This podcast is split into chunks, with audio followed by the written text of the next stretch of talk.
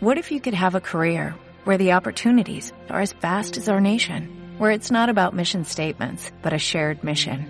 At U.S. Customs and Border Protection, we go beyond to protect more than borders, from ship to shore, air to ground, cities to local communities. CBP agents and officers are keeping people safe. Join U.S. Customs and Border Protection and go beyond for something far greater than yourself. Learn more at cbp.gov/careers. Hola, bienvenidos a Adictos a la Fisioterapia, el podcast que busca compartir ciencia, conocimiento y experiencias de grandes profesionales que revolucionan la fisioterapia. ¿Qué adictos? Bienvenidos al episodio número 61 de Adictos a la Fisioterapia. Hoy tenemos un episodio muy interesante que a la vez va a ser controvertido y un poco polémico. Nuestro invitado del día de hoy es Rubén Tobar. Rubén es un fisioterapeuta español que ha causado mucho revuelo y polémica en redes sociales después de publicar su libro llamado La osteopatía, vaya timo. En este episodio me gustaría mencionar antes de presentarles a nuestro invitado que este episodio no pretende ni vender un libro de Rubén, ni pretende que me den regalías a mí por libros vendidos, ni tampoco pretende hablar mal de osteópatas, ni de escuelas, ni de nadie ni de nada. De hecho, yo tengo muy buenos amigos, como lo son Iván Álvarez, como lo es Daniel Solís, que son osteópatas, que llevan años trabajando y estudiando osteopatía, que admiro y respeto muchísimo su trabajo y que son grandes amigos. De hecho, Daniel estuvo en el podcast ya hace pues casi año y medio, donde precisamente hablábamos de la osteopatía, de que si era un amigo o un enemigo de la fisioterapia. Y en ese momento, tanto Daniel como yo teníamos una opinión. En mi caso, yo comento en ese episodio que estaba un poco más abierto a escuchar a los osteópatas, estaba más abierto a mm, saber si tenía evidencia, si no tenía evidencia científica, eh, estaba abierto también a mm, pues escuchar a los osteópatas de que te explicaran de por qué hacían lo que hacían y por qué creían lo que creían y que se me hacía algo muy interesante. Pero después de conocer, de leer el libro de Rubén, que lo he leído un par de veces para poderle sacar el mayor provecho a esta entrevista y sacar los puntos más importantes del libro, pues tengo también otra perspectiva a lo que comentaba en ese episodio, pero tampoco se trata de decidir entre lo bueno y lo malo, entre que sí o que no. Se trata de hacer un propio criterio, que yo lo he hecho, tengo ya mi, un criterio un poco más establecido, que probablemente cambie en otro año o en dos o en tres, en diez años más. Porque hay que recordar que esto es salud, es ciencias de la salud. No es una ciencia exacta, no son matemáticas para que siempre sea el mismo resultado y tengamos la misma opinión siempre. Esto es válido. Cambiar de opinión, es válido desaprender, volver a aprender y es algo que yo les recomiendo muchísimo hacer, que no se casen con nada y como les he dicho, no se pretende con este episodio tirar hate, hablar mal de nada ni de nadie, eh, al contrario, se trata de divulgar una perspectiva diferente como es la de Rubén y toda la investigación que hizo de fondo a través de diferentes historiadores que se encargaron de ir narrando acerca de la osteopatía, de sus creadores y que los vamos a estar tocando en este episodio. Así que bueno, pues sin más preámbulo, solamente recomendarles eso, que ustedes hagan su propio criterio, quédense, escuchen el final del episodio y al final ustedes creen su propio criterio y decidan si la osteopatía sirve o no sirve, porque es una pseudociencia, eh, si nos sirve como un complemento o no. Y si estás estudiando en este momento osteopatía, date cuenta que al final es producto del marketing que solamente te hablen bien ahí de la osteopatía. Y pero que como todo, como todo, tiene un lado negativo, un lado oscuro que nadie te cuenta por un tema de marketing pero que es importante conocerlo y que de ahí hagas tu propio criterio. Y si no, solamente conocerlo por cultura general, porque hay datos muy interesantes y muy importantes. Así que bueno, ya ahora sí, sin más preámbulo, quiero darle la bienvenida a nuestro invitado del día de hoy, Rubén. Qué gusto que estés aquí en el podcast. Te lo dije antes de empezar a grabar, pero esta es una entrevista que había deseado hace mucho tiempo hacerla eh, que bueno, sabía que tenía que leer tu libro muchísimo a fondo para poder sacar lo mejor para esta entrevista.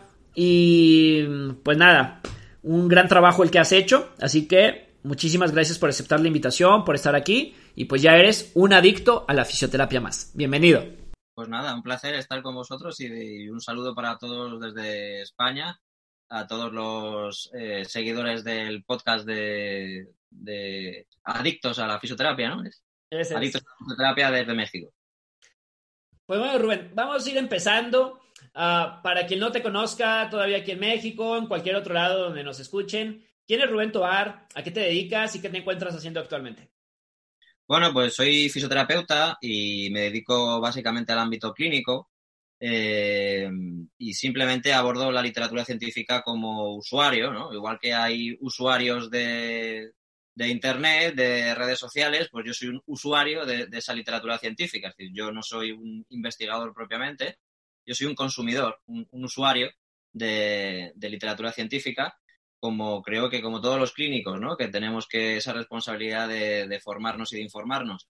Pero más allá de ello, lo único que hago es tratar pacientes. Es decir, mi ámbito de trabajo es asistencial y lo que hago es tratar pacientes y eso es lo que, esa es mi rutina, ¿no? Independientemente de que pueda haber cosas paralelas, eh, me defino básicamente como un fisioterapeuta clínico que trata pacientes a diario. Eso es, eso es a lo que me dedico. Y lo llevo haciendo desde que empecé, ya 17 años desde que terminé la carrera y, y siempre me he dedicado al ámbito asistencial y trato pacientes a diario, es a lo que me dedico. Genial, Rubén.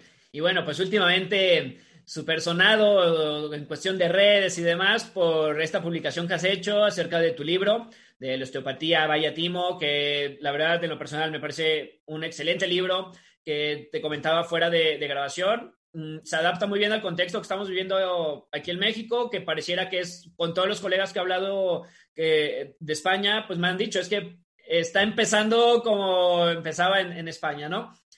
Antes de tocar y de entrar a este tema, pues yo creo que desde el día uno que comenzaste a escribirlo o desde que se te ocurrió la idea de escribir un libro, sabías que te iban a atacar todos los osteópatas. Y entonces, ¿por qué insistir en hacer un libro a pesar de eso y qué fue lo que te inspiró para hacerlo? Bueno, pues la verdad es que yo no, yo no me considero un escritor. O sea, si, si, lo soy es porque consideraba que era un libro que hacía falta que se escribiera.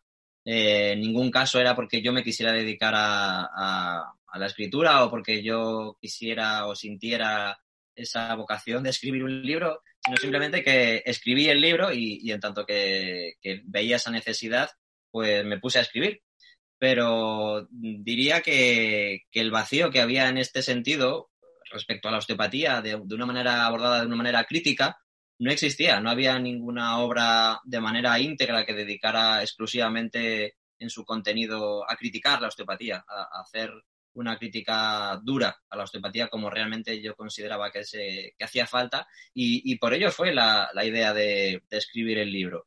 Y sin más, empecé a escribir y, desde el principio que empecé a escribir ya le quise dar un, ese formato de libro, también para dar por terminado, eh, quería cerrar de alguna manera una época en la que yo llevaba ya años criticando abiertamente y, de alguna manera quería que quedara reflejado para la posterioridad, que ya eh, formalmente eh, quedara instaurado ya una crítica que existiera y que quien quisiera pudiera acceder a ella, ¿no? Entonces, eh, diría esto, que, el, libro surgió como una necesidad, algo, un hueco, un vacío que yo sentía que hacía falta rellenar y, no está ni, ni, mucho menos la última palabra dicho con ello, pero creo que, que es una estocada importante a, la osteopatía en tanto, en tanto contenidos formativos como, como filosóficos, ¿no? Como propiamente de la propia osteopatía. Creo que ataca directamente al núcleo duro de la osteopatía y que, francamente, después de un año donde ya prácticamente desde la publicación, eh, con todas las críticas que he recibido al respecto, estoy bastante tranquilo en el sentido de que no ha habido realmente nada que hayan dicho los osteópatas al respecto que pueda, que pueda ofrecer una contracrítica al, propio libro, ¿no? Entonces, bueno, me reafirmó y, creo que estoy, estoy bastante satisfecho del resultado, la verdad. Claro, qué bueno. Enhorabuena, Rubén. Y sobre todo te preguntaba esto porque, bueno, como bien sabemos, la gente que te seguimos de hace tiempo, sabemos que al final hasta te cuesta, ¿no? Tu puesto de presidente en esta sesión de pensamiento crítico en España. Eh, bueno, y muchísimas críticas. Han sacado un, libro que, bueno, lo han sacado en, meses. Ya hablaremos de ello un poquito más adelante. Eh, pero bueno, al final ha sido un gran trabajo y como bien mencionas, no hay nada que, todavía pueda ahí pues contrarrestar tu, opinión. Y sobre todo este libro está hecho de manera que lo pueda entender cualquier persona, no, no nada más eh, alguien de, la salud, como bien lo, mencionas ahí dentro de tu libro. Sí, eso es. La, idea era eh, llegar a un público amplio, no solamente dentro de la fisioterapia, aunque sí que había un interés principal en que, en que se consumiera, que llegara a la fisioterapia, pero sí, está un poco escrito para, todo tipo de público. Y, de hecho, eso es uno de los motivos por los cuales el libro está escrito de una manera no académica. Y eso incluye pues, no tener referencias bibliográficas, que es una de las críticas que se me ha, achacado muchas veces. Eh, pero eh, lo hice con toda la intención del mundo y no me pesa porque eh, en fin, no pensaba que fuera a aportar eh, que necesitara. O sea, es que no creo que necesite referencias bibliográficas de las cosas que digo, porque muchas de las cosas que digo, eh, si, hace falta una referencia bibliográfica, yo la puedo aportar, ¿no? Y de hecho, pues una de, las cosas que han hecho los osteópatas, principalmente a partir de, del registro de osteópatas fisioterapeutas de España, del ROFE, que son los que han arbolado principalmente la crítica, y que han intentado eh, desde redes sociales, pues criticar el libro, leyéndose el libro y criticando las cosas que ellos veían donde había incoherencias o donde se podía atacar al libro. Y, pues eso, básicamente siempre decían lo mismo, ¿no? Que falta referencias, que esto no se sostiene sobre ninguna referencia. Y allí donde lo han criticado, yo he ofrecido la referencia. Es decir, no es un problema de, de, que esté hecho sin, sin, desde la nada, porque eh, creo que se, se, ve bien cuando se lee el libro, que ese, ese, libro no está escrito desde la nada, sino que está muy, muy referenciado. Eh, he leído mucho al respecto, he leído mucho a Steele, eh, he leído filosofía, he leído la osteopatía desde sus mm, preceptos más filosóficos, he leído mucha literatura científica de las publicaciones que hacen los osteópatas y, me, me, documenté muchísimo para hacer el libro. No pensé que aportara gran cosa realmente meter allí referencias biográficas una a una, y como precisamente el público al que quería llegar era un público no académico, principalmente, pues no sentía esa necesidad de darle ese formato. Pero sin ningún problema podría haberlo hecho así, porque de hecho yo tengo un banco de, referencias, una carpeta llena de donde están todos esos, artículos y no tengo ningún problema en, si me preguntan o si me ofrecen alguna crítica al respecto, ofrecerlo. O sea que ningún problema. Genial. Sí, justo eso te iba a comentar, que ese podría ser como ese punto débil, ¿no? Por así decirlo, ese punto donde podrían atacarte y, seguro quien, quien quiere encontrar ahí uh, alguna manera se va a ir por esa, por esa zona. Pero bueno, como lo has mencionado, está totalmente, no es tu opinión, sino todo está totalmente referenciado, ¿no? y visto desde diferentes perspectivas, como bien lo mencionan, esta parte filosófica, bueno, toda esta historia, que bueno, ya iremos ahorita platicando. Dentro de tu libro defines a la osteopatía como una terapia manual con ínfulas. Cuéntanos por qué la defines así y por qué la osteopatía es una pseudociencia. Bueno, digo que, la osteopatía es una terapia manual con ínfulas porque aspira o pretende más de lo que se puede pedir a una terapia manual. Es decir, una terapia manual, eh, lo que nuestras manos pueden hacer sobre el cuerpo cuando actúan, pues mm, no se puede eh, pretender eh, hacer las correcciones anatómicas o alineamientos o ajustes o es que todo el lenguaje que los osteópatas utilizan guarda mucha relación precisamente con las pretensiones. Es decir, cuando uno analiza el propio lenguaje, incluso la nomenclatura de las propias técnicas osteopáticas, ahí va implícito una una aspiración, una pretensión, lo que los osteópatas pretenden hacer con un ilíaco anterior o con un astrágalo anterior o lo que sea, ¿no? Es decir, todas las, pretensiones, incluso las más eh, estructurales, que son las que un poco más se podrían defender desde el punto de vista de la terapia manual, incluso aspiran a hacer eh, más allá de lo que se puede eh, aspirar, de lo que puede contemplar una terapia manual. Por eso digo que tiene eh, ínfulas, y por eso digo que es una terapia manual con ínfulas, ¿no? Porque creo que eh, esto, que, va, mucho, más allá de, que simplemente sean ínfulas, porque detrás de todo eso hay una filosofía en la que ellos se cobijan y, que todo ese razonamiento clínico repercute en la toma de decisiones. Es Es decir, cuando ellos están haciendo lo que están haciendo, es porque mentalmente están pensando una serie de, tiene una, serie de implicaciones y de derivadas que, que esas sí que son peligrosas. Sí que tienen implicaciones en, en, el tratamiento, en lo que ellos al final van a hacer con el paciente. Porque al fin y al cabo la terapia manual pues puede ser muy gustosa, puede estar muy bien, el paciente se puede ir muy satisfecho, porque además, claro, con, con todo esto del holismo y que es muy global todo, pues al final te tratan un montón, te tocan mucho, ¿no? Te tocan de arriba abajo, la cabeza un poquito, la barriguita un poquito, la espalda otro poquito. Es decir, al final, pues uno se puede ir satisfecho y yo no dudo de que los pacientes puedan estar eh, contentos al terminar una sesión de osteopatía. El problema es que, claro, tú estás eh, pretendiendo llegar a, tratar o a solucionar problemas que de ninguna manera, de ninguna manera, primero porque la terapia manual debería estar circunscrita al aparato locomotor, al sistema musculoesquelético. Y eso lo rebasan los osteopatas. En las, aspiraciones osteopáticas ellos pretenden, pues eso, regular eh, todos los sistemas, todos los sistemas que puedan haber, ellos lo pueden hacer con sus manos desde el circulatorio, el respiratorio, el endocrino, el hormonal, eh, lo que quieras, lo que quieras imaginar, ellos lo pueden corregir, ¿no? No solamente es a nivel biomecánico, no solamente es a nivel de tejidos, de partes blandas, no, ellos pueden regularlo todo, ¿no? Entonces, las ínfulas tienen que ver con esto, ¿no? Con las aspiraciones y todo eso tiene implicaciones derivadas mm, filosóficas y de razonamiento clínico que son importantes, ¿no? Para a la hora de evaluar y de analizar una profesión como la osteopatía. Genial, Rubén. Pues lo has definido eh, espectacular. Y también aquí me gustaría preguntarte, que es una mm, duda que se llega a generar mucho en gente que ha escuchado que, ha leído tu libro o gente que aún no conoce del todo el tema de la osteopatía y qué diferencias existen entre la osteopatía, la quiropráctica. Y aquí daría junto otra pregunta. ¿Y por qué son tan relevantes en Estados Unidos? Porque hmm. pareciera ser como que ese justificante, ¿no? Es que, sobre todo aquí en México, que estamos tan, tan cerca de Estados Unidos, es de que, pues es que si allá lo aplican, acá también. Y es que si allá lo aplican, pues es por algo, ¿no? Y siempre lo, lo, llegamos a ver a veces hasta como algo superior. Ah, entonces, ¿qué diferencias hay en estas y, y por qué es tan relevante en, en Estados Unidos?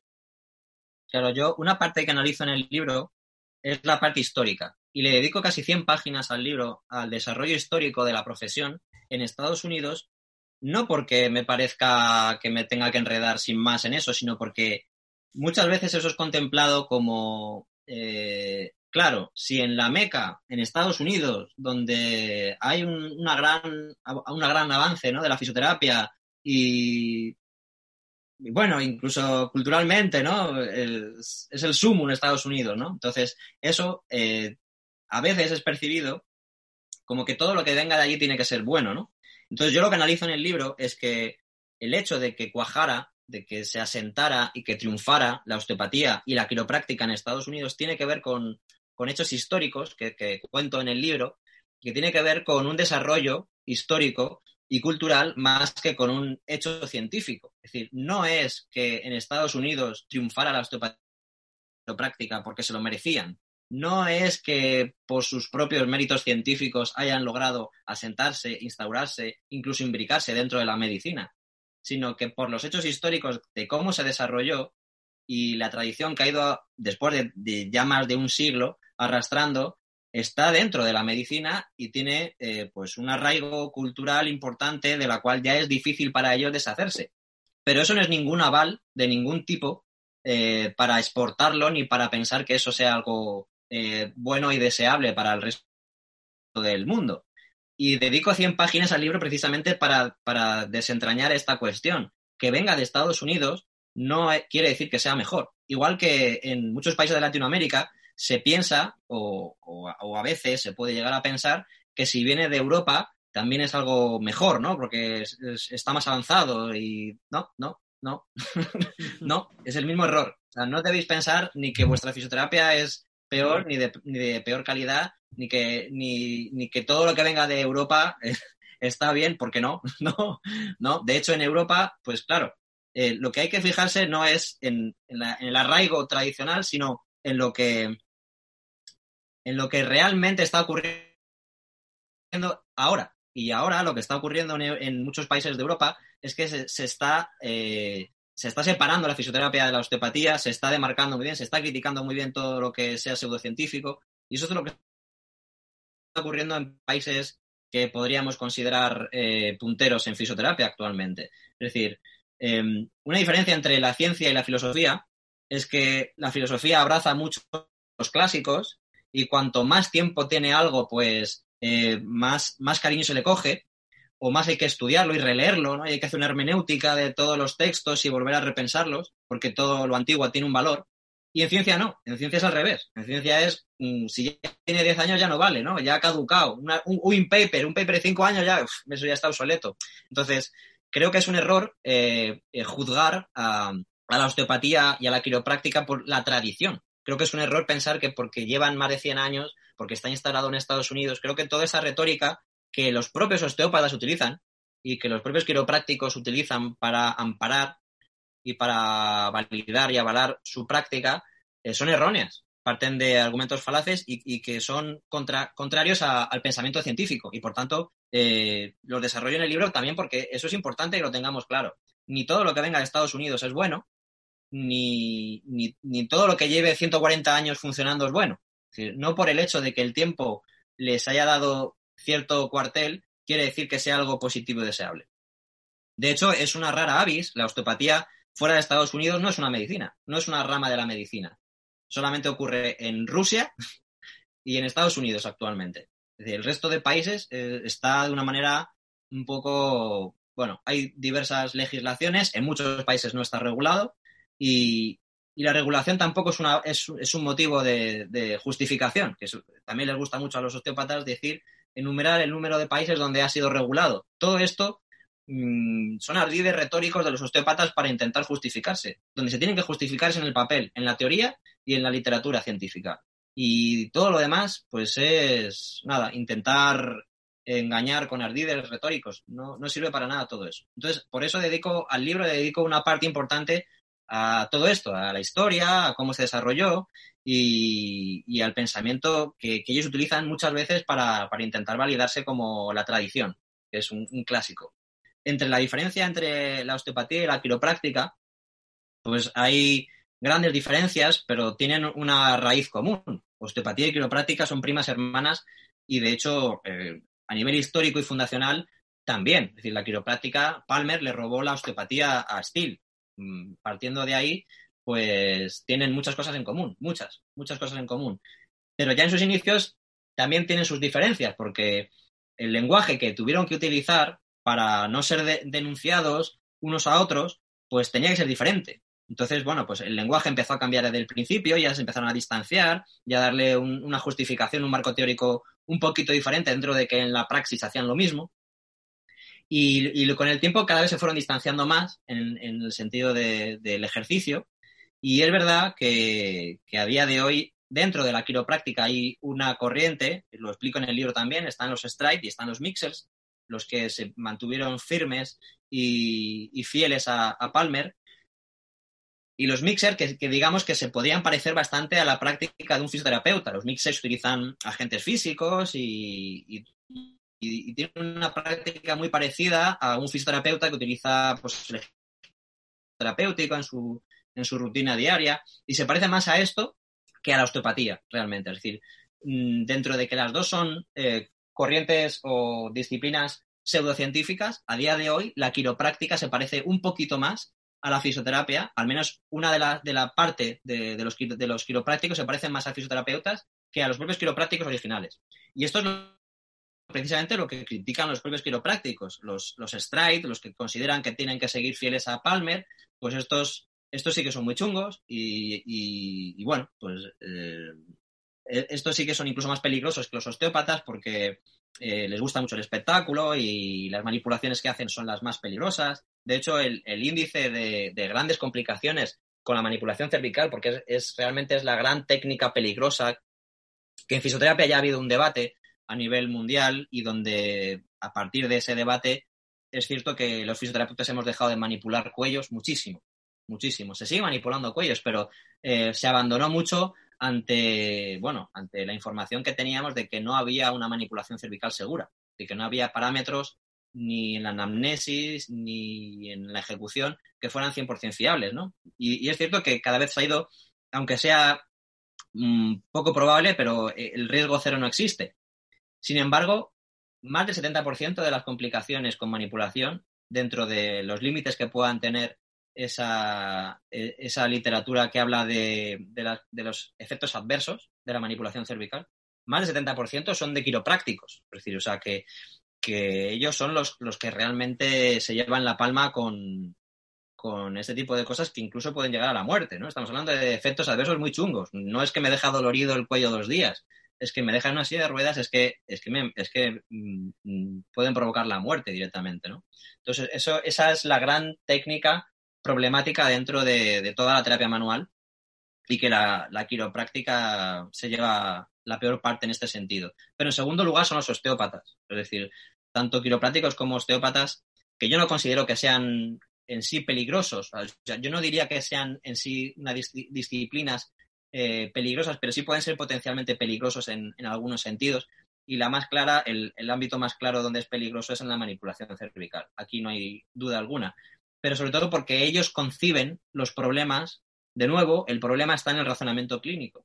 De nuevo, el problema está en lo que ellos piensan que están haciendo y están en, esos preceptos filosóficos. En el caso de, de la quiropráctica hay, de hecho, una, una modalidad que se llama bueno, aquí en España se llama Atlas Prophylax, pero la originaria de Estados Unidos se llama Hole One, que es hacer hoyo en uno, que viene a decir que todo lo que hay que hacer es manipular el Atlas.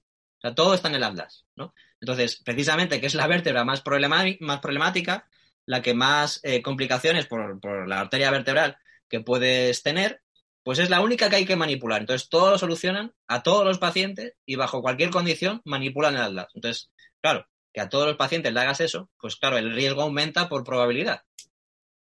Y aquí en España eh, se llama Atlas Profilax, pero realmente existen otras metodologías que siguen. Eh, bueno, el hijo de Palmer, que también es Palmer Jr., bueno, pues Palmer Jr. es el que inventó esto, lo explico en el libro también, y, realmente se basa en una teoría que él desarrolló ad hoc, porque le convenía, y a día de hoy todavía hay quiroprácticos que la utilizan. Entonces, bueno, mm, hasta aquí lo voy a dejar. Me sigues preguntando porque si no me enrollo yo aquí la hora entera. no, de eso se trata. No tenemos ningún tiempo límite. Al contrario, eh, es información que, que nos aporta bastante y que nos sirve todo esto de una manera, de un contexto para nuestra siguiente pregunta, porque Justo te iba a preguntar de este contexto histórico que vive la osteopatía con su creador, que es eh, Taylor Steele donde lo mencionas en el libro y tiene una historia de vida interesante y complicada, pero que es muy importante entenderla porque así es como nace la, osteopatía. Entonces, de una manera súper rápida, porque en el libro te extiendes muchísimo y, para incitar a, la gente a que, vaya a leerlo, pero de una manera resumida, cuéntanos, ¿quién fue Taylor Steele? ¿Cómo fue su vida de, complicada y bajo qué contexto es que surge la osteopatía? Claro, efectivamente es muy importante entender la figura de Andrew Taylor Steele, que me sorprende realmente que los osteópatas que tanto veneran esa figura y a la cual se deben tanto todavía no la conozcan. Y realmente es curioso que la gran mayoría de osteópatas eh, no han leído a Andrew Taylor Steele. Eh, esto a mí me parece, eh, al menos en España ocurre así, y me parece llamativo. Pero Andrew Taylor Steele, eh, del, cual lo poco que se sabe o, lo poco que se difunde es, una leyenda rosa. Es lo que yo digo, yo llamo una leyenda rosa. Es decir, todos son bondades, todos son. Es, una representación de una figura histórica de una manera demasiado benévola, excesivamente benévola. Entonces, yo eh, en el libro presento una, una figura que no tiene nada que ver con lo que clásicamente se nos ha contado. Entonces, es una representación eh, pues que a los osteópatas les lleva a los demonios de leer pues, un Andrew Taylor Steele que no, no, reconocen en el espejo. O sea, realmente ellos no sienten que, esté hablando de Andrew Taylor Steele. Y entonces mm, sienten que estoy difamando y que estoy haciendo un poco menos que blasfemar sobre la osteopatía porque, porque estoy mintiendo, ¿no? Porque eso no puede ser cierto, que eso sea así, que Andrew Taylor Steele fuese así. Pero Andrew Taylor Steele no era más que un señor que se buscó la vida como pudo en el salvaje oeste, en un contexto del siglo XIX, donde había multitud de, sectas médicas en, la época, o sea, no era la osteopatía, es que había más de 150 sectas en esa época, en ese, en ese entorno geográfico, en Estados Unidos, había más de 150 sectas médicas que compartían muchas cosas. Es decir, que Andrew Taylor Steele no tiene nada de original, que Andrew Taylor Steele simplemente eh, pues se buscó la vida como se buscaba la, vida la gente en el salvaje oeste, en una época donde estaba todo por hacer y por construir, y, se buscó la vida por sobrevivir. Y ya está. Entonces, Andrew Taylor Steele eh, cogió un poco de aquí, un poco de allá, y explico en el libro eh, de dónde viene todo lo que hoy entendemos como osteopatía. Porque realmente algo muy llamativo es que no inventó nada. Es que no hay propiamente nada, absolutamente nada, cero, niente, nine, no hay nada de la osteopatía que sea de la osteopatía. Ni siquiera sus principios filosóficos son mm, originarios de Steele. Es decir, lo, que hizo Steele fue coger lo que ya sabía, lo que ya conocía, y le dio un, empaque, ya está, le puso un lazo y le, llamó osteopatía. Y ni siquiera en el nombre fue original, ¿no? Como explico en el libro. Entonces, bueno, pues eh, mm, sin más, diría que no es ni bueno ni malo. Andrew Taylor Steele fue una figura que consiguió, mm, tuvo éxito, tuvo mucho éxito con, su osteopatía y la clave del éxito no fue eh, el ejercicio propio de la osteopatía. El éxito no fueron los resultados clínicos. Ni, ni de coña se puede uno creer las cosas que decía Steele. Ni de coña se puede uno creer que tuviera el 100% de éxito, ni que curara la vista, ni que curara el asma, ni que curara la disentería. No, no, no tiene ninguna credibilidad, absolutamente ninguna. Y, lo que tuvo éxito realmente, analizándolo históricamente, esto se entiende porque Andrew Taylor Steele fundó una escuela. Ya está. O sea, el éxito de la osteopatía es que fundó una escuela. Porque el resto de, de sectas médicas que había en la época, pues, pues básicamente era como lo que entendemos hoy como curanderos, que la tradición familiar, pues para asegurar el, legado, ¿no? Para que tus hijos, tus descendientes tuvieran eh, un futuro y se pudieran ganar la vida de la misma manera, pues siempre se había eh, mm, dicho que, ese tipo de dones, el, don, pues era algo genético, ¿no? Era, algo familiar, entonces se trasladaba de, generación en generación. Y los curanderos son así, ¿no? Pero lo que rompió el molde fue decir, no, no, no, esto no es un don, esto se puede enseñar. Entonces yo voy a montar una escuela y quien quiera lo pueda aprender. Y tuvo éxito. Eh, lo que hizo, lo, que diferencia a otro tipo de curanderismo, es que él montó una escuela de manera pionera, pues había otros que ya también tenían escuelas, que tampoco es que fuera original, pero a él le fue bien con el tema de la escuela, no los primeros años, pero poco a poco fue teniendo éxito, hasta que, bueno, Kirksville se, acabó convirtiéndose en una zona de referencia precisamente por la osteopatía por Andrew Taylor Steele. Bueno, pues ese es el mérito que tiene Andrew Taylor Steele. Pues, pues muy bien, tú montó un negocio y le fue bien. El problema es que 140 años después le seguimos dando eh, a aquello que podría ser simplemente algo histórico, le damos como un, una solemnidad y una realidad científica que no tiene que no tiene, y por eso es una pseudociencia, porque ellos aspiran a ser una ciencia y no pueden serlo. Entonces, ahí se convierten en pseudociencia. Es un, es un hecho histórico que se narra en, en, un libro del cual yo tomo todas las referencias, que es un historiador, un historiador estadounidense que estudió la osteopatía y, y, de ahí he sacado la información. Quiero decir que yo no me he inventado nada tampoco. Pero sin duda, de lo poco que se sabe sobre la figura de Andrew Taylor Steele y de la osteopatía, es interesante tener eh, un conocimiento ya no solamente de los seguidores, discípulos y fieles mm, de la escuela de osteopatía. Es interesante tener una visión de un historiador que no tiene agencia en el asunto, que no se gana nada y que simplemente él, eh, pues con mucha admiración por aquello y, fascinación histórica, pues presentó, presentó una serie de documentos y, sin duda a mí me parece pues que, que es algo a, tener en cuenta, ¿no? porque es mucho más aséptico y porque es mucho más creíble que, lo que se cuenta, que la leyenda rosa que nos cuentan de Steele. Entonces, yo leyendo aquello, presento a un Andrew Taylor Steele y a un, desarrollo histórico de la osteopatía que creo que, es novedoso para, en, habla hispana por lo menos, y que la gente no conoce. Y que la gente no conoce dentro de donde debería conocerlo, que es precisamente en el campo de la salud. Entonces, bueno, pues a mí me parecía relevante traerlo y por eso lo desarrollo en el libro. Sí, sin duda. Y ha resumido, como dices, muchísimas páginas, pero donde es ahí 100% recomendable leer el libro porque hay muchísimos sucesos que en lo personal es de, cómo puede ser posible, ¿no? Que al final fue su, un respectivo influencer de su, de su época.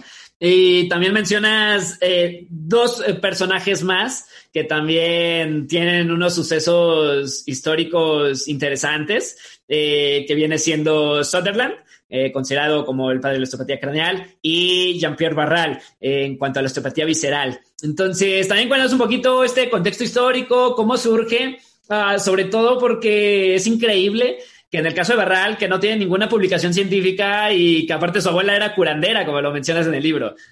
Sí, efectivamente. Sí, sí, sí. Bueno, pues nada, eh, sí, efectivamente hay las dos patas de la osteopatía, aparte de la que instauró eh, de manera fundacional Steel, pues tendríamos la parte craneal y la parte visceral.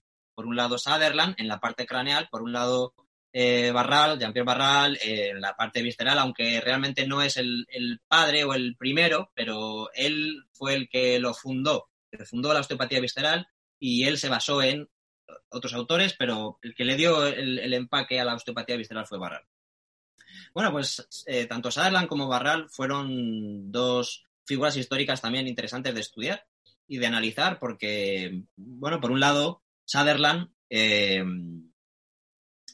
es interesante ver cómo él, a posteriori, es decir, cómo él fue contando su propia historia maquillada y cómo él va realmente adaptando lo que el éxito que él acabó teniendo mm, inventándose su propio pasado. Entonces, eso es, eso es interesante porque eso también lo hacía Steele y porque realmente es una tónica que se mantiene en, todos los grandes fundadores de la osteopatía, hacen esto, ¿no? Hacen un poco, pues eso, su propia leyenda, o sea, construyen su propia leyenda en torno a ellos mismos y, eso es importante conocerlo, porque ya, ya en época eh, ellos maquillaron su propio pasado para, ajustarlo a, lo que, a sus propios intereses. Pero Sutherland realmente eh, lo que inventó es la parte más oscura de toda la osteopatía la parte más pseudocientífica es de Sutherland. Em, utilizó eh, lo que ya estaba publicado por un teólogo mm, del siglo XVII que se llamaba Swedenborg. Em, todo está, todos sus principios están basados en alguien que ya había dicho algo siglos antes y, le dio el, empaque de la osteopatía porque encajaba muy bien con aquello de los movimientos de los huesos del cráneo pero los huesos del cráneo ya se movían según Swedenborg. Es decir, es que simplemente le encajó muy bien para venderlo y para meterlo dentro de la osteopatía. Pero Sutherland tampoco inventó nada. Es una tónica, pero ni, ni, ni Steele inventó nada en la osteopatía, ni Sutherland tampoco inventó nada en la osteopatía.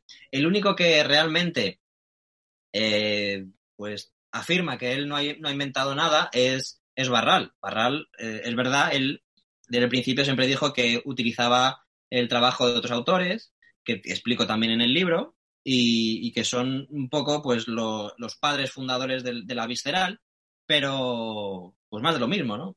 realmente lo que tú dices al principio, cero publicaciones, cero publicaciones en, visceral, pero aunque empiece a haber alguna publicación ahora, eh, creo que seguimos sin tener aclarado cómo esa falta de plausibilidad puede acabar teniendo plausibilidad. Es decir, si algo tiene que orientar la investigación científica en osteopatía visceral, es en los principios de plausibilidad biológica que ellos plantean.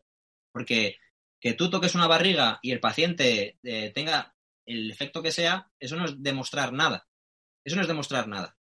Entonces, mm, bueno, pues la osteopatía visceral eh, se construyó en torno a un misticismo también muy potente, Mm, quizá no tanto como, como Sutherland, pero, pero Barral también le, rodeó de bastante misticismo y, bueno, y, la parte somatoemocional, eh, eh, es que toda, todo, toda nuestra osteopatía se ha construido sobre una base bioenergética y, y mística que es muy importante y que solamente niegan los osteópatas fisioterapeutas. Es decir, si tú eh, predicas mm, todo esto dentro de la osteopatía, fuera de la, de, la, de la fisioterapia, que son los que ahora, viendo la crítica que se está haciendo, eh, están un, poco desmarcándose, los osteópatas de, cuño no, se, no tienen ningún problema con todo esto. Ellos siguen teniendo ese vitalismo indemne, porque para ellos es una parte muy importante. Eh, ellos no niegan pues el, movimiento eh, respiratorio primario que afecta tanto al cráneo como al sacro, como a las vísceras, como a la vida, como... Es decir, hay una parte espiritual muy potente, eh, un rollo bioenergético que está ahí pululando y, del cual yo ahí no he querido hacer sangre porque realmente aquí te puedes perder y si te vas a la, a la casuística, pues es que hay gente haciendo cosas muy chungas. Pero yo he querido limitarme en el libro simplemente a presentar aquello que los osteópatas no pueden negar que forma parte de su corpus de conocimiento propio, instaurado fuerte, duro. Pero luego, además, aparte, encuentras cosas que son, bueno, yo entiendo que dentro de cada profesión puede haber en los márgenes gente haciendo cosas eh, criticables, condenables, deleznables, lo que tú quieras. Pero mm, sin perdernos en eso, que en la osteopatía hay mucho, mm, lo que yo critico y ataco en el libro son cosas mm, troncales, propias de la osteopatía, que no pueden negar. Que no pueden negar. Entonces, básicamente quería ceñirme a esto y dentro de la visceral y, de la craneal hay gente mucho más mística y mucho más pseudocientífica de la que yo presento en el libro. O sea, podría haber sido una crítica mucho más eh, caricaturesca, ridícula y, y, de magos, de magia, porque es que realmente hay una parte más oscura todavía que yo no presento en el libro. Y creo que de manera amable Mm, me limito solamente a presentar cosas que, no pueden negar, que están claramente dentro de su campo de acción. Genial, Rubén. Eh, Súper interesante toda esta parte. Y aquí entra también un punto bien interesante, que es donde muchísimos eh, se escudan, pues no solamente en, en la afición, ¿no? Y principalmente en, en, la osteopatía, donde se habla acerca de la experiencia donde el osteópata te dice que es muy importante y que si no sientes algo, lo vas a sentir en algún momento cuando tengas más experiencia. Eh, y esto es uno de los fundamentos de los que también eh, criticas más en tu libro. Entonces, eh, ¿por qué esta parte de, mencionar en tu libro, esta parte de la experiencia? Que si bien es importante, pero no por sí sola, ¿no? Claro, es, es indudable que la experiencia es importante. Entonces, claro, es una crítica, pero es una crítica porque se lleva al absurdo. Pero yo no tengo ningún problema en reconocer que efectivamente la, experiencia es un valor. Y, evidentemente, pues después de tratar mil pacientes, tu habilidad manual, tu olfato clínico, tu experiencia te avala para interpretar situaciones de una manera diferente. Por supuesto, esto es importante para todos los clínicos. Y yo esta parte no la niego ni creo que sea menor. El problema es que eso es el aval en osteopatía para justificar lo que ellos hacen. Entonces lo utilizan eh, para decir, bueno, si tú no sientes esto, es porque eres inexperto, no tienes experiencia, entonces eh, solo tienes que concentrarte un poco más, darle tiempo y ya lo sentirás. El problema es que esto Mm, que principalmente se da en el campo craneal, pero también en, el campo visceral y en general en la palpación, porque ellos, el tema de la experiencia está muy relacionado con la palpación y con el hecho de capacidades de sentir. Entonces tú tienes que sentir esto y si no lo sientes es porque no lo haces bien. Entonces, aparte de, depositar la culpa en, el, en el, el osteópata que está intentando aprenderlo, si no lo haces bien es porque todavía eres inexperto. Entonces, claro, esto es es, un problema para el osteópata. El osteópata eh, que está estudiando esto se, enfrenta a un dilema. O lo siento o acepto que fracaso, ¿no? O, no valgo para esto porque no lo siento y no soy capaz de sentirlo. Y entonces tengo que renunciar y decir, pues, eh, pues soy cortito, no puedo con esto, pues no es lo mío. O quiero creer que empiezo a sentirlo. Entonces, Mm, pues esto es algo malvado, perverso, que se da en, las escuelas, cuando los estópatas están aprendiendo, Y yo esto lo he vivido, o sea, no es que lo esté contando de, oídas, yo esto lo he visto y lo he vivido. Y ocurre también con las fascias, ¿no? Como cuando la gente se empieza a convulsionar en las camillas y empieza a hacer cosas raras que dices, es que esto solo ocurre aquí, en este circo mediático que se está montando. Entonces, cuando tú ves que realmente el, el comportamiento social está influenciado por quien... Te, o sea, esto empieza a tener tintes sectarios. Y es algo que yo no abordo de manera implícita en el libro, pero estamos hablando de una secta. Estamos hablando de un comportamiento sectario cuando tú estás induciendo un comportamiento y cuando al final, si tú no eres parte del grupo, estás fuera del grupo, porque tú no llegas a sentirlo, porque tú esto eh, ya lo sentirás. Claro, es, una presión de grupo que o entras o sales, pero no te puedes quedar en el camino. Entonces, efectivamente, hay gente que se ha dado la vuelta y se ha ido y ya ha pensado, mira, esto de la osteopatía a mí no me convence, soy yo. Y como albergo cierta duda, pues simplemente voy a cambiar la dirección y me dedico a otra cosa. Esto ha ocurrido. Hay muchos fisioterapeutas que a mí me han mm, confesado muchas gracias por publicar este libro porque realmente yo es algo que pensaba, pero claro, es que la osteopatía es tan hegemónica, era tan fuerte. Aquí en España la osteopatía es muy fuerte, es hegemónica, eh, todavía eh, marca la agenda a nivel político, eh, tiene mucho peso, hay muchos fisioterapeutas formados en osteopatía y por tanto tienen mucho que decir. A nivel académico la cosa ha cambiado y, las nuevas generaciones pues ya no optan tanto por esto, pero la realidad Mm, del cómputo total de la, osteopatía, de la fisioterapia en España es que la osteopatía todavía es, es hegemónica. Entonces, pues nosotros estamos en esa situación ahora mismo. Y estamos en esa situación porque desde hace varias décadas empezó a entrar muy fuerte la osteopatía, nos creímos un relato de la osteopatía y, llegó a ocupar una parte importante en la agenda. Vosotros ahora mismo estáis pasando por esa fase inicial en la que nosotros estuvimos y está entrando mucha osteopatía. ¿Por qué? Pues en parte porque allí no hay crítica, no hay resistencia, hay un mercado floreciente y aquí están a la, a la baja. Aquí cada vez tienen menos prédica, hay menos alumnos, la gente ya no le convence, todavía tiene mucho peso porque el grueso de la, de la, de la profesión es o ha tenido formación osteopática y por tanto, pues esta, esta población que todavía está en activo, pues es eminentemente osteopática. Pero las generaciones que van viniendo ya no optan por esto. Entonces ya no hay escuela, ya no hay nuevos alumnos que a los que instruir. Entonces, ¿qué están haciendo? Irse a Latinoamérica. Está creciendo el mercado allí. Entonces, mi consejo, huid. Huid y no os lo creáis, porque eh, os esperan varias décadas de crecimiento osteopático hasta que ya no podáis deshaceros de ella.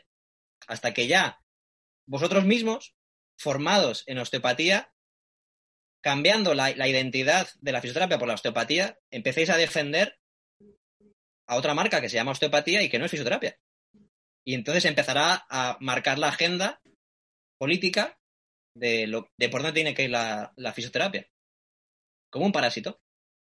Claro, claro. Entonces, me... No, dime, dime, dime.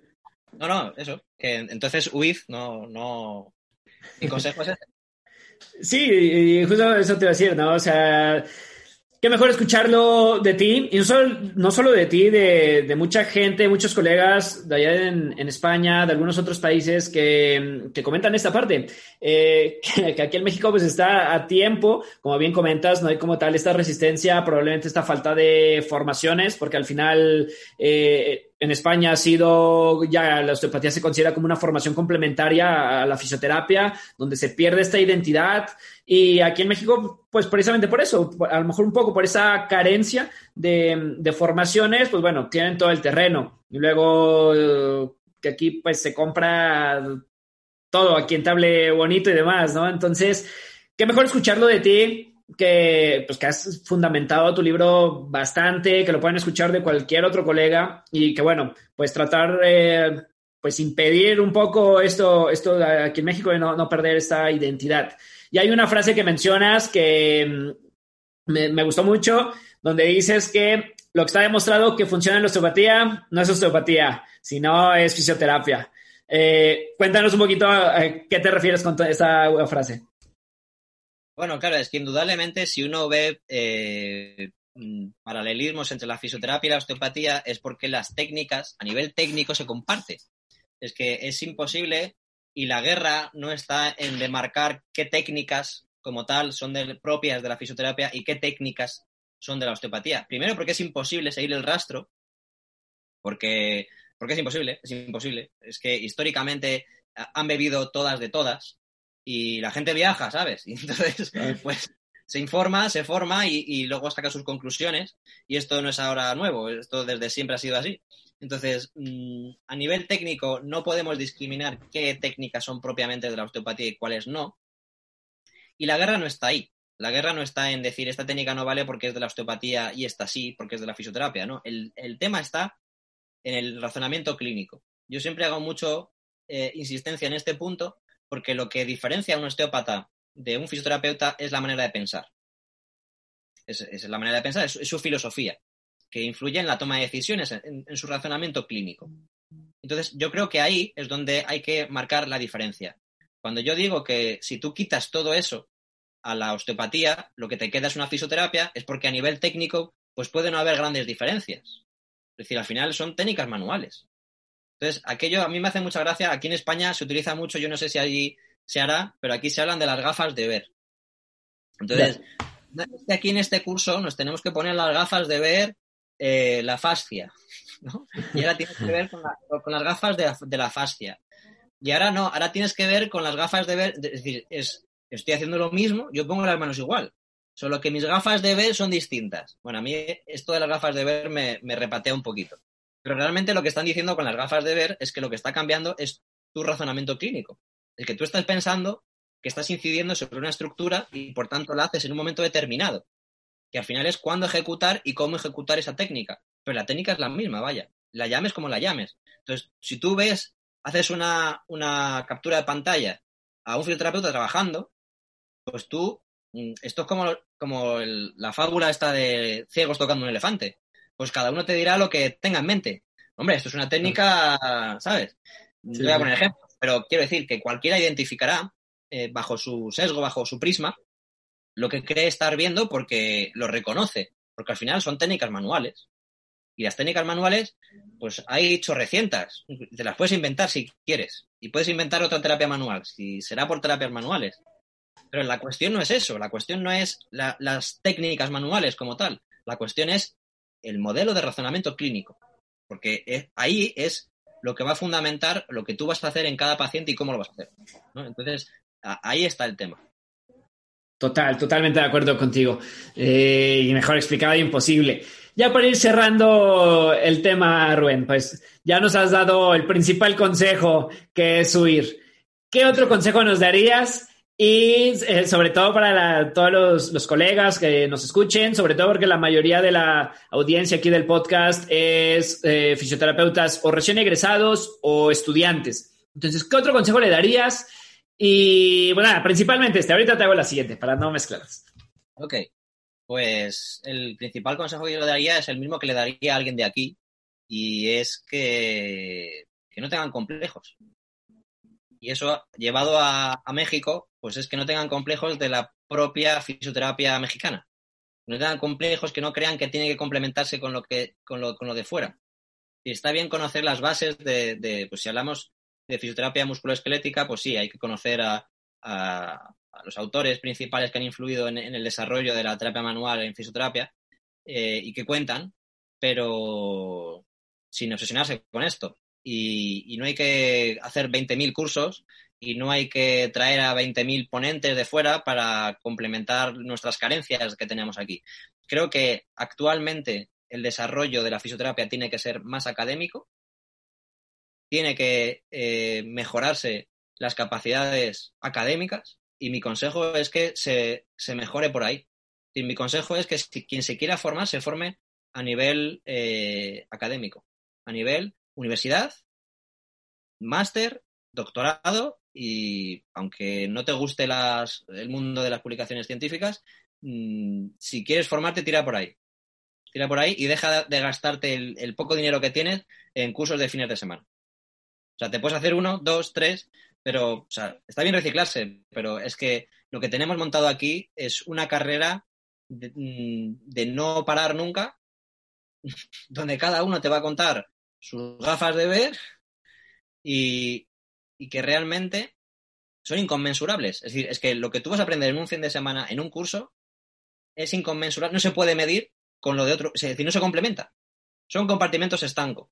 Entonces no tienen fin, porque eh, luego cada uno hace su tortilla en la cabeza y somos todos muy eclécticos, ¿no? Porque yo cojo de cada uno lo que tal, pero es que esto no debería ser así. O sea, la fisioterapia tiene que tener un corpus de conocimiento único. Entonces, lo que se tiene que aprender se tendría que aprender dentro de la carrera. Y se tiene que mejorar ahí. Entonces, lo que tienen que mejorar es la excelencia académica dentro de las universidades. Y cuando acabes cuatro años de grado, yo creo que ya son años para tú sentar las bases de lo, más importante que tú tienes que saber.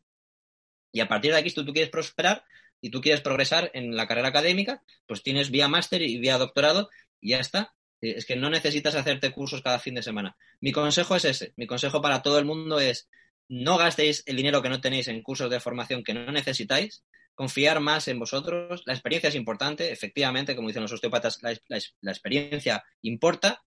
No sirve para justificar cualquier cosa que te vayan a vender, pero la experiencia es un grado. Y evidentemente uno puede llevar 20 años haciendo las cosas mal. Es decir, hay que estar actualizado, hay que hacer las cosas bien, hay que aspirar a la excelencia, pero bueno, en fin, sin volverse locos, porque ahora mismo lo que tenemos es una excesiva oferta formativa por complejos, por complejos, porque uno termina la carrera y, siente que está perdido. Entonces no tiene una salida, una vía de reciclaje ni de aprendizaje hospitalario como puedan tener otras disciplinas sanitarias, donde sigues aprendiendo, porque tienes ahí una mentoría. Nosotros no tenemos esto, entonces sentimos que salimos al mercado perdidos. Y como la mayoría estamos en la privada, buscándonos la vida, pues sentimos que tenemos un vacío que tenemos que rellenar con, cosas. Y, lo triste es que dentro de la oferta que existe, pues hay mucha pseudociencia, mucha. Y ahí nos perdemos.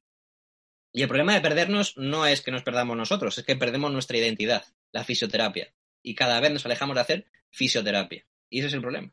Entonces, hay muchísimos, demasiados fisioterapeutas que no saben, no conocen la fisioterapia. Esto es lo dramático. Entonces, hay que conocer y entender el ABC de la fisioterapia y, mejorar en eso. Ser excelentes fisioterapeutas. Esto, es esto Ese es súper bien, Rubén. Ya para finalizar el tema, ¿habrá segunda edición del libro? bueno, segunda edición eh, es, es, prácticamente imposible porque es una autoedición. Es decir, que, no hay número limitado. Yo tengo un número que me llega a casa de libros para vender yo por mi cuenta y a la vez existen un número ilimitado de libros que existen eh, en las plataformas. Entonces, no se va a agotar. No, se va a agotar nunca. Entonces, mm, segunda edición no creo.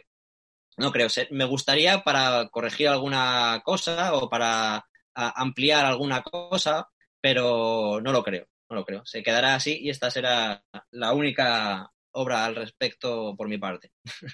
Genial, Rubén. Pues vamos a pasar ya a esta última parte ya del podcast, donde te haré tres preguntas eh, ya fuera del tema, un poco más personales. La primera pregunta que te hago es, ¿cuál es el logro profesional que más satisfacción te ha dado? Probablemente el libro porque me, provoca, me provocó gran satisfacción, sí, diría que sí, diría que sí. Mm, no, te voy a decir que un paciente que, no, o sea, sí tengo pacientes muy, que te marcan, ¿no? Y que, y que bueno, pues, eh, pues te acompañan ahí en tu, en tu carrera, que te marcan. Eh, pero, ¿no? Como a posteriori, probablemente dentro de 20 años yo lo que recuerde es haber escrito un libro. Sí. Diría, honestamente diría eso. Genial. La siguiente pregunta es, ¿cuál ha sido el error del que más has aprendido? Pues a nivel clínico, probablemente, eh, errores todos los días, ¿no? Y, fallos todos los días, intentando mejorar cada día. Pero probablemente eh, al inicio, cuando uno empieza a tratar pacientes, tiene una curva por lo menos en mi caso, una curva donde uno mm, se siente inseguro, pero en poco tiempo piensa que ya ha alcanzado lo que tenía que saber. que pueden ser dos, tres años. Y a mí me parece que ese es el pico de la curva peligroso. Dos, tres años, tres, cuatro años, cuando uno termina de, de formarse ya es un egresado, tres, cuatro años después, hay un pico que probablemente es el pico de mayor falsa seguridad que uno tiene. Alcanza un pico donde cree que ya lo tiene controlado.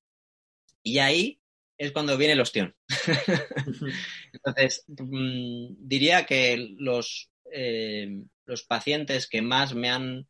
Eh, bueno, esto ocurre a diario, ¿no? Realmente fracasos y pacientes que contradicen eh, lo que tú pensabas, eso ocurre muy frecuente, ¿no? Pero digamos que el, el desencanto o el desengaño que mucha gente eh, pierde la ilusión, porque hay muchas crisis en fisioterapia. Yo pienso que, que, todos los fisioterapeutas pasamos por crisis y a mí yo he identificado una gran crisis que casi todo el mundo pasa por ahí y tiene que ver con lo que esperaba. Ya no a nivel laboral, de que te iba a ir muy bien, sino a nivel de lo que tú creías que ibas a poder hacer con los pacientes. De que tú creías que teniendo el conocimiento ya te iba a ir bien de que tú, haciendo las cosas bien y alcanzando cierto, cierta expertía, ya te iba a ir bien. Entonces, el momento en el que te das cuenta de que no es así, de que mm, hagas lo que hagas, vas a fracasar, vas a tener eh, pacientes que no vayan bien, vas a tener pacientes mm, que vas a guardar en la memoria porque fueron mal, porque no, porque no lo hiciste bien, lo tendrás siempre. Pero el desencanto, el desengaño de tú creer que no iba a ser así y darte cuenta, eso yo creo que es el, peor de todos. Es cuando te das cuenta de eso. en mi caso fue así por... Genial. Y la última pregunta. Si tú fueras el host de este podcast, ¿qué te preguntarías?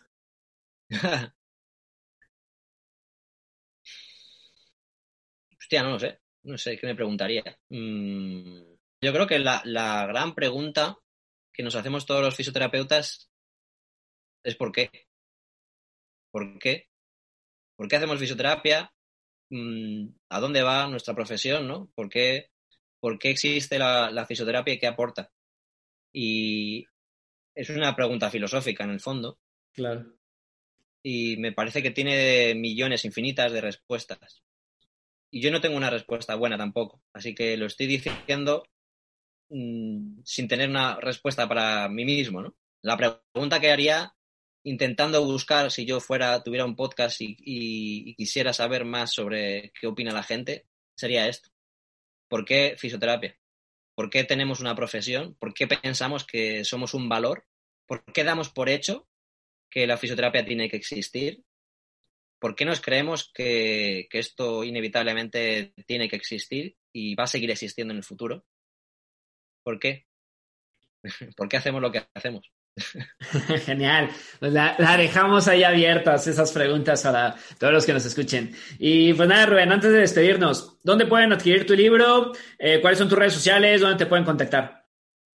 Bueno, el libro está disponible, eh, pero en la comunidad eh, latinoamericana creo, no estoy seguro si, si está disponible, pero a mí me hacéis un favor si me quitáis los libros de mi casa, que yo además lo distribuyo a toda Latinoamérica. Yo aquí a, mi derecha tengo todavía cuatro cajas de libros que me quiero quitar de encima.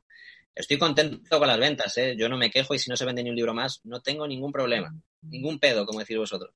Pero si me quito este hueco de aquí que tengo ocupado con los libros, mejor. Entonces, eh, se puede comprar el libro en, en la página de Círculo Rojo, editorial Círculo Rojo, y yo lo envío a cualquier parte de Latinoamérica, personalmente con el libro firmado y dedicado. No hay ningún problema en ese sentido. Y además, quien quiera lo puede comprar. Supongo que en plataformas tipo Amazon se puede adquirir el libro. No sé si está disponible en, México ahora mismo o no. Y, también se distribuye a través de Logista, pero no sé hasta a dónde ha llegado ni, ni, ni quiénes podrán acceder a él. Pero vamos, yo lo puedo enviar sin ningún problema. Y nada, pues me podéis seguir en redes sociales. Estoy en, Instagram, en Twitter, en, Facebook. Tengo redes sociales y, quien quiera, pues me puede buscar si quiere. Genial, Rubén. Eh, sí, sí está disponible en, Amazon, eh, pero bueno, mucho mejor si te escriben de manera directa y pues doble ventaja, firmado y aparte ayudan a colaborar a tener un más espacio para que puedan jugar tus hijos en tu casa.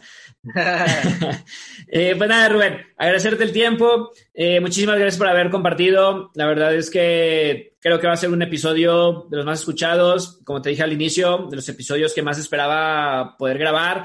Eh, por fin se pudo.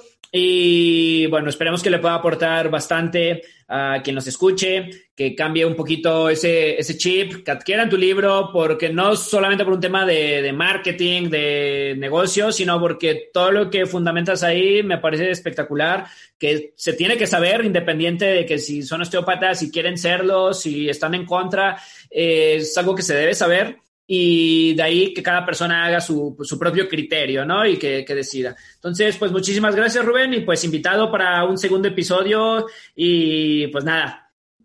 Un placer y muchas gracias por tu espacio, por tu tiempo y, y por el interés. Así que un saludo a, todo México y, espero que, que sirva para algo este mensaje, ya no por el libro, porque Mm, francamente me da igual el tema de las ventas del libro, no lo hago, nunca lo hice con ninguna intención de ventas de libro, me da igual. De hecho, asumí, eh, es una autoedición y asumí un, una pérdida que me daba igual, o sea, la satisfacción de, publicar el libro ya para mí era suficiente. Mm, así que realmente no tengo ningún interés personal en ello, pero sí de que se divulgue el mensaje. Así que con este, con este podcast eh, pues mm, te lo agradezco porque es parte de lo que a, mí me, interesaba, que era difundir un mensaje, bueno, un poco polémico y contrario a, al mensaje políticamente correcto.